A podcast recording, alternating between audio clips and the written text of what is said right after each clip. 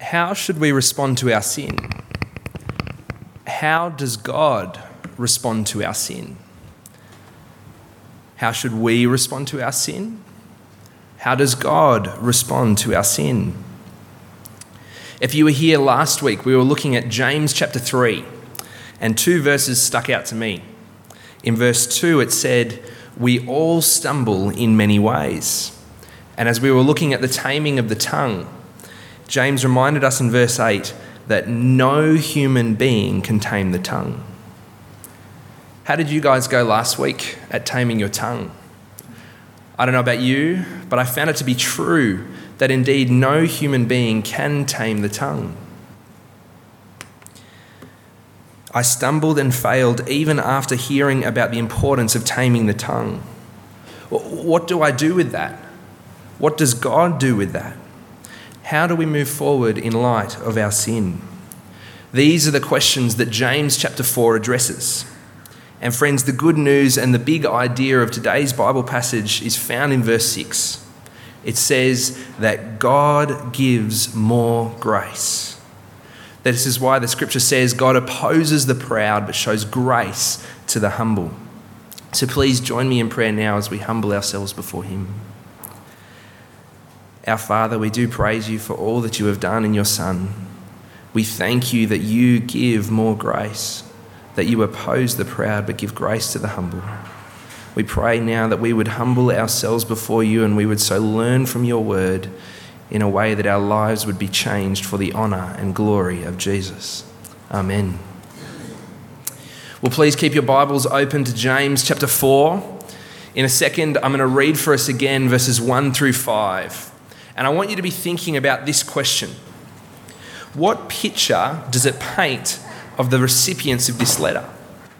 What can we learn about the people that James is writing to from the first 5 verses?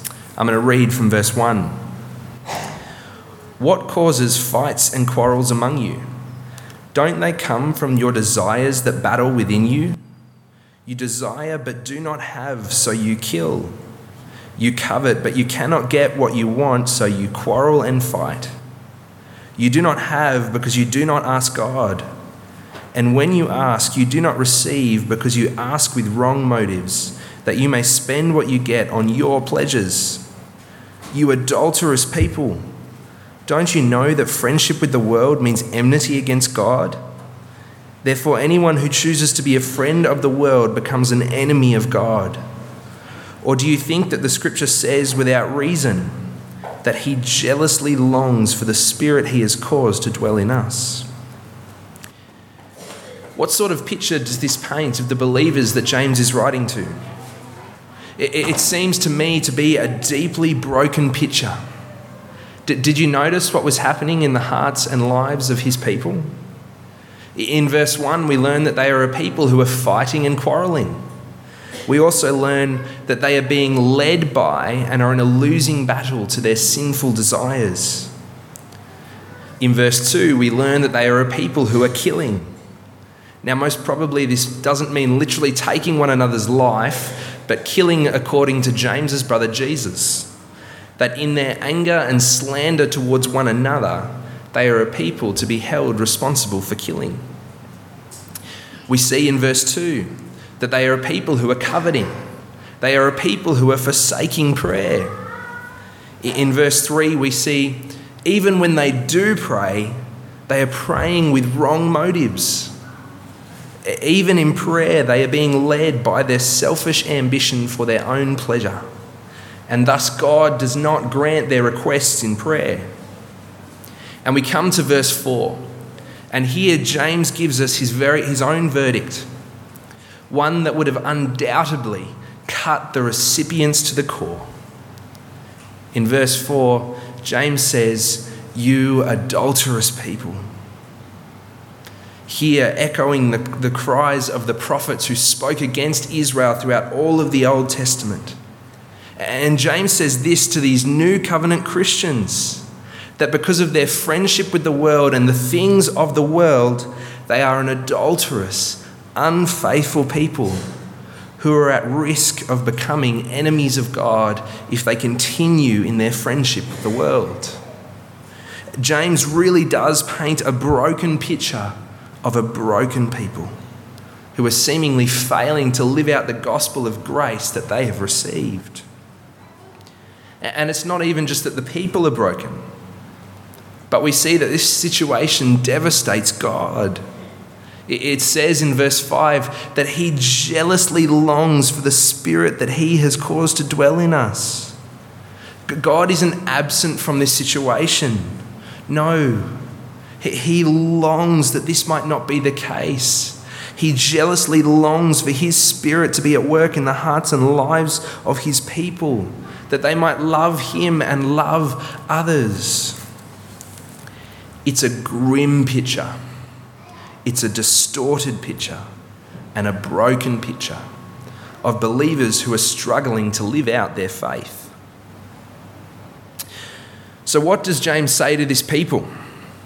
What is a possible solution or remedy? What is a way forward for these broken believers? The answer, the foundational principle and the key to this passage, I think, is found in verse 6. James says to these broken believers, but he gives us more grace. That is why the scripture says, God opposes the proud but gives grace to the humble.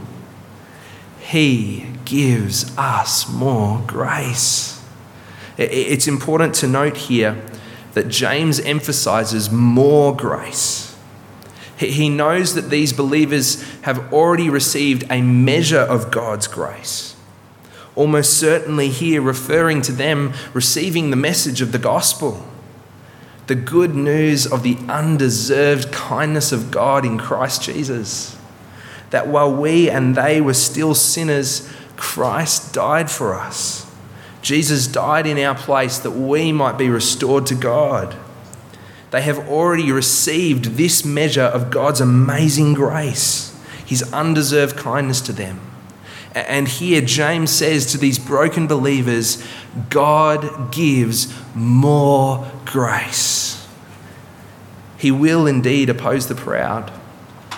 He will resist and judge those who have chosen the praise and the ways of this world. But to those who humble themselves and again realize their great rebellion against God, he will give more grace. He will show favor to the humble.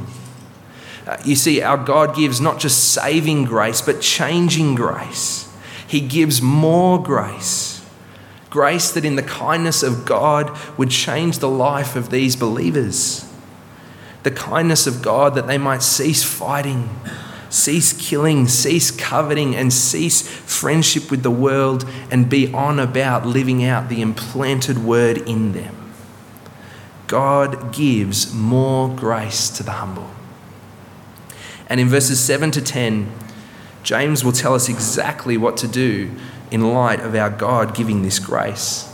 He will tell these believers exactly how to apply this passage.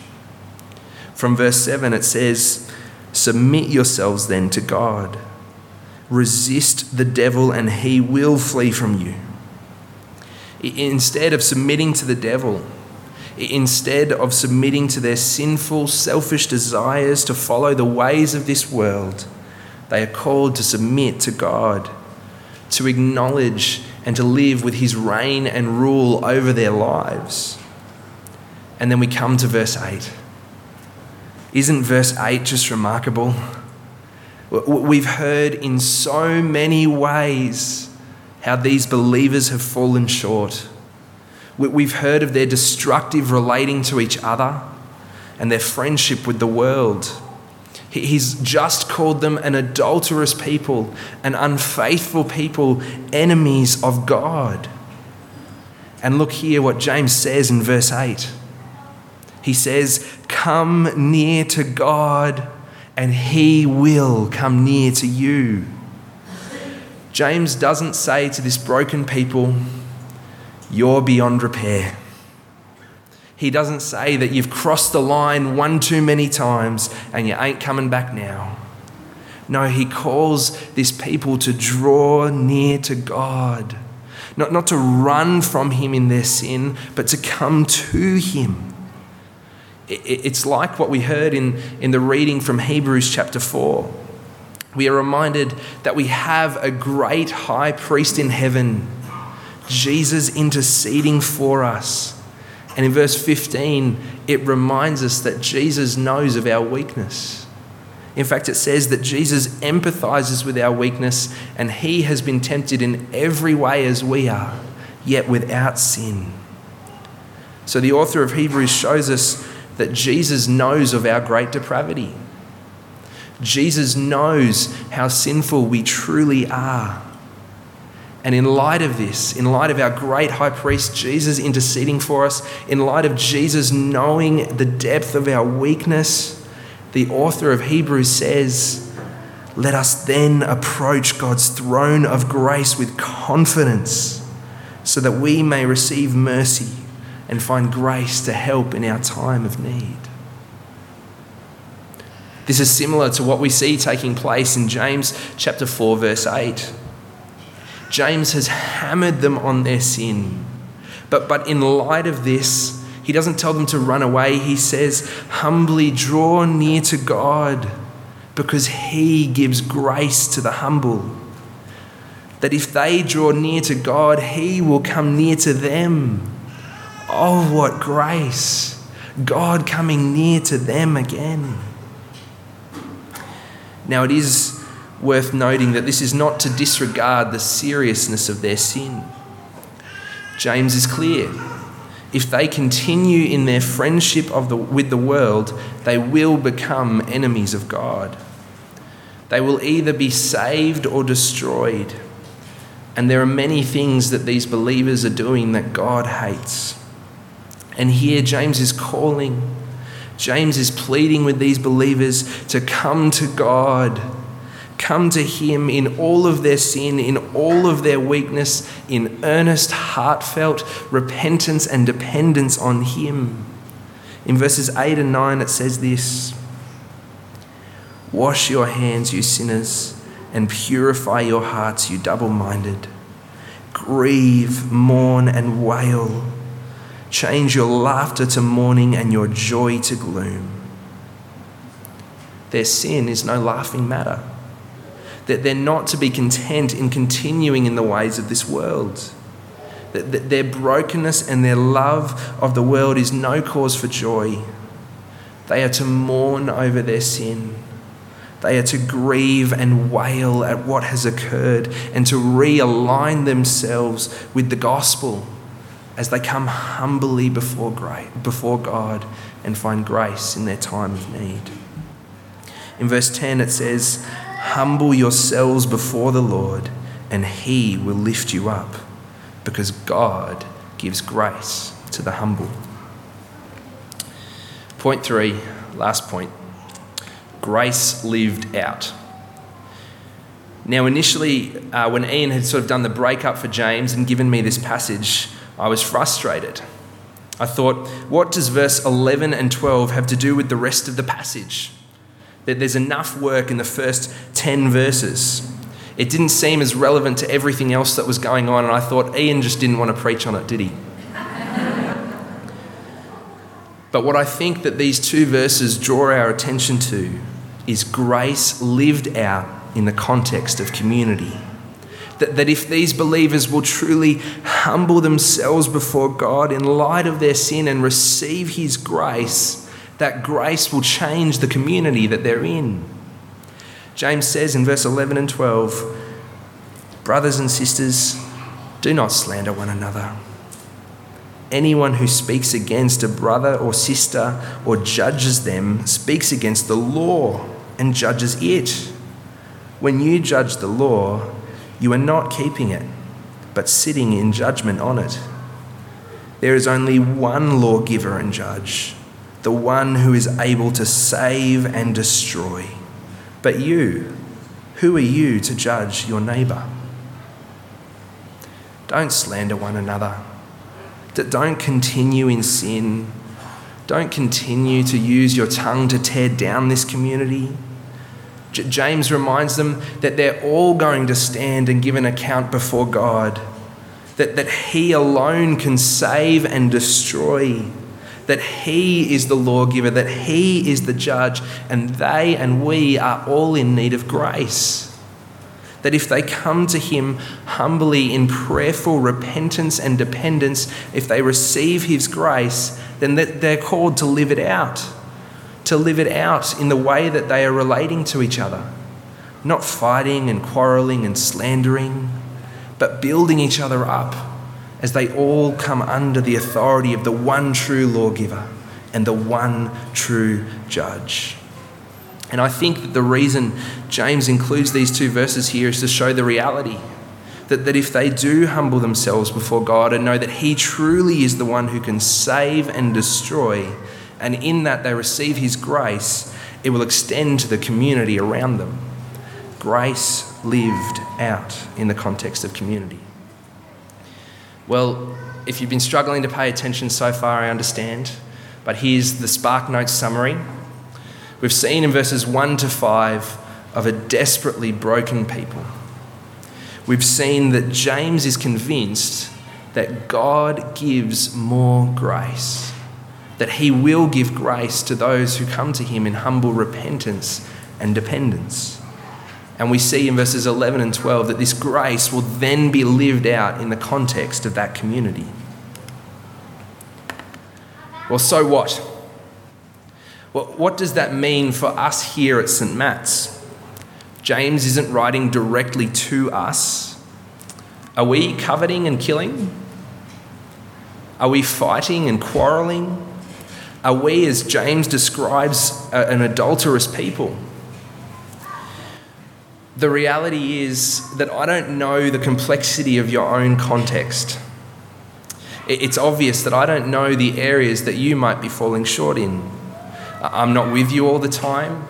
I don't get to see what you say and what you do and what you watch. And you don't get to see what I say and what I do and what I watch. But let me share with you probably the deepest struggle I've had this year with sin in my own life, in my own context, and how eventually God's grace has abounded. This struggle of mine came to a climax at the end of a youth camp that I was invited to speak on earlier this year. I'd been invited to go and give 5 Bible talks at this camp, and I was really excited about it. I was prayerful, and I'd absolutely spent myself in preparing for this camp. I hadn't really done anything like it before, and I'd already been dealing with some sort of complex and draining pastoral situations with my role here. I was getting used to leading a team, to preaching regularly, to starting new D teams and keeping the ones that we have going. Trying to look at what's coming ahead after this camp and look to the term 2, and I'm feeling exhausted. But I had worked hard and I had got these talks done. Now, God was gracious in spite of the weakness that I'm about to share with you. 2 young people did make a decision to follow Jesus. But here's why I'm sharing this story with you. At the end of the camp, when we're all saying our goodbyes and we're applauding the camp directors and we're applauding the camp cooks, I was standing there, and all that I was thinking of and all that I was longing for was my applause. I wanted recognition. I'd worked hard and I had spent myself for this. I wanted people to see and recognize my contribution, as if the gospel and God's grace wouldn't have abounded had I not been there. I was longing for the praise of men, that my name would be known. And this is really the opposite of gospel ministry. It is adulterous. It's following the desires of the world for recognition and status. Instead of longing for the name of Jesus to be honoured and treasured, instead of rejoicing in God's goodness and grace and his work to save, I was much more concerned with the narrative of my influence in ministry, that my name would be known. And in this moment, as I was standing there longing for my applause, it hit me like a ton of bricks. You see, a few weeks prior to going on this camp, I'd been catching up with Andrew during our regular MTS sort of training time as I complete my apprenticeship. And I'd shared with him an area of sin in my life that I was really struggling with. And I will never, ever forget what he said to me. He looked at me and he said, "Josh, you get too obsessed with that area of sin in your life.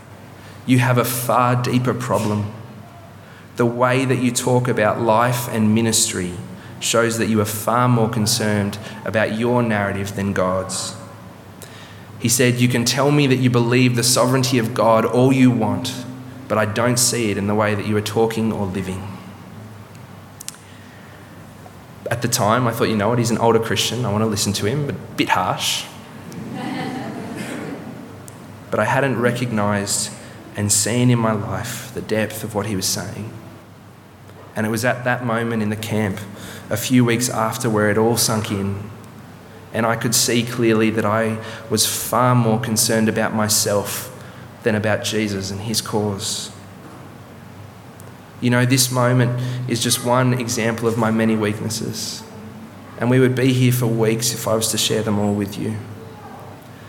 But as I reflect on this moment, I can see myself in a similar position to the believers that James is writing to. A broken people, fallen from grace and following the ways of the world, failing to live out the glorious gospel that they have received. Friends, the good news is that what we see in James 4 is that God gives grace to the humble.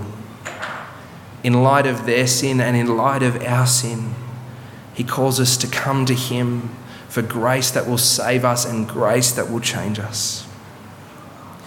I found myself after that camp falling to my knees in prayer. Before most of the D teams I'd lead or the talks that I'd give at youth, I would be confessing my sin. I would be grieving over my heart, the pride of my heart, trusting the perfect blood of Jesus washes me clean, and pleading that he might give me a heart of humility and a heart that rejoices not when I have success in ministry, but a heart that rejoices when Jesus is treasured above all else in the hearts and lives of his people. If you know me well, you know I still struggle with this.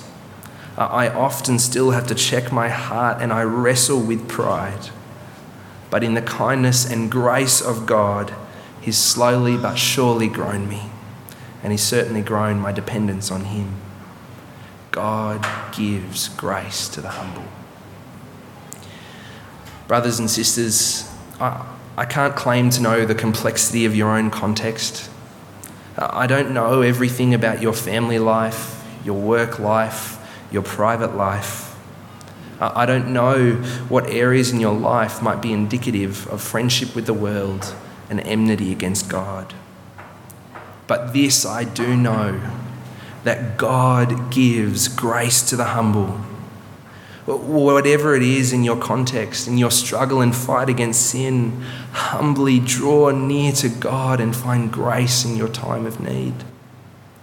And I think it would be helpful for us to take stock of our lives, to think through some of the key relationships we have and the key areas of struggle of sin. It could be that you're causing unnecessary grief to your spouse, fighting and quarrelling with them or with other family members as a result of your own selfish ambition. It could be that the primary thing you are striving for and giving all of your energy towards is building your kingdom and career here on earth. It could be coveting and longing for the possessions, the position, and the power of others. It could be a failure to tame the tongue, indulging in gossip at work or gossip in the family. It could be laziness. It could be watching TV shows and movies that God absolutely hates. Or like me, it could be a prideful heart. How are we to respond to our sin? How does God respond to our sin? Friends, what we see in James chapter 4 is that God gives more grace. We are to respond not by ignoring our sin and pressing on with our lives as though nothing had happened, but we are to come near to God, draw near to him in heartfelt repentance and dependence on him, trusting that his grace and his grace alone will lead us home. And he will give more grace. He will draw near to you. He will lift you up because God gives more grace. He opposes the proud but shows favour to the humble. So one final really practical, tangible application is, I have a suggestion. Find 15 minutes in your week. Wherever it is in the week, find 15 minutes. If you're married, maybe do it with your spouse. And take the time. Guard that time above all else. Make sure it's locked in your calendar each week. And come to God. Draw near to him in prayer. Reflect on the week. Reflect on our failures. And come to God and find grace in your time of need. I'm going to pray that we do that now. Our Father, we do praise you that you give us more grace. You know how truly sinful and wretched we are, how we have strayed from your ways. And Father, we come to you and ask that your grace would abound in our life. And we praise you that you love to give it. We pray this in Jesus' name. Amen.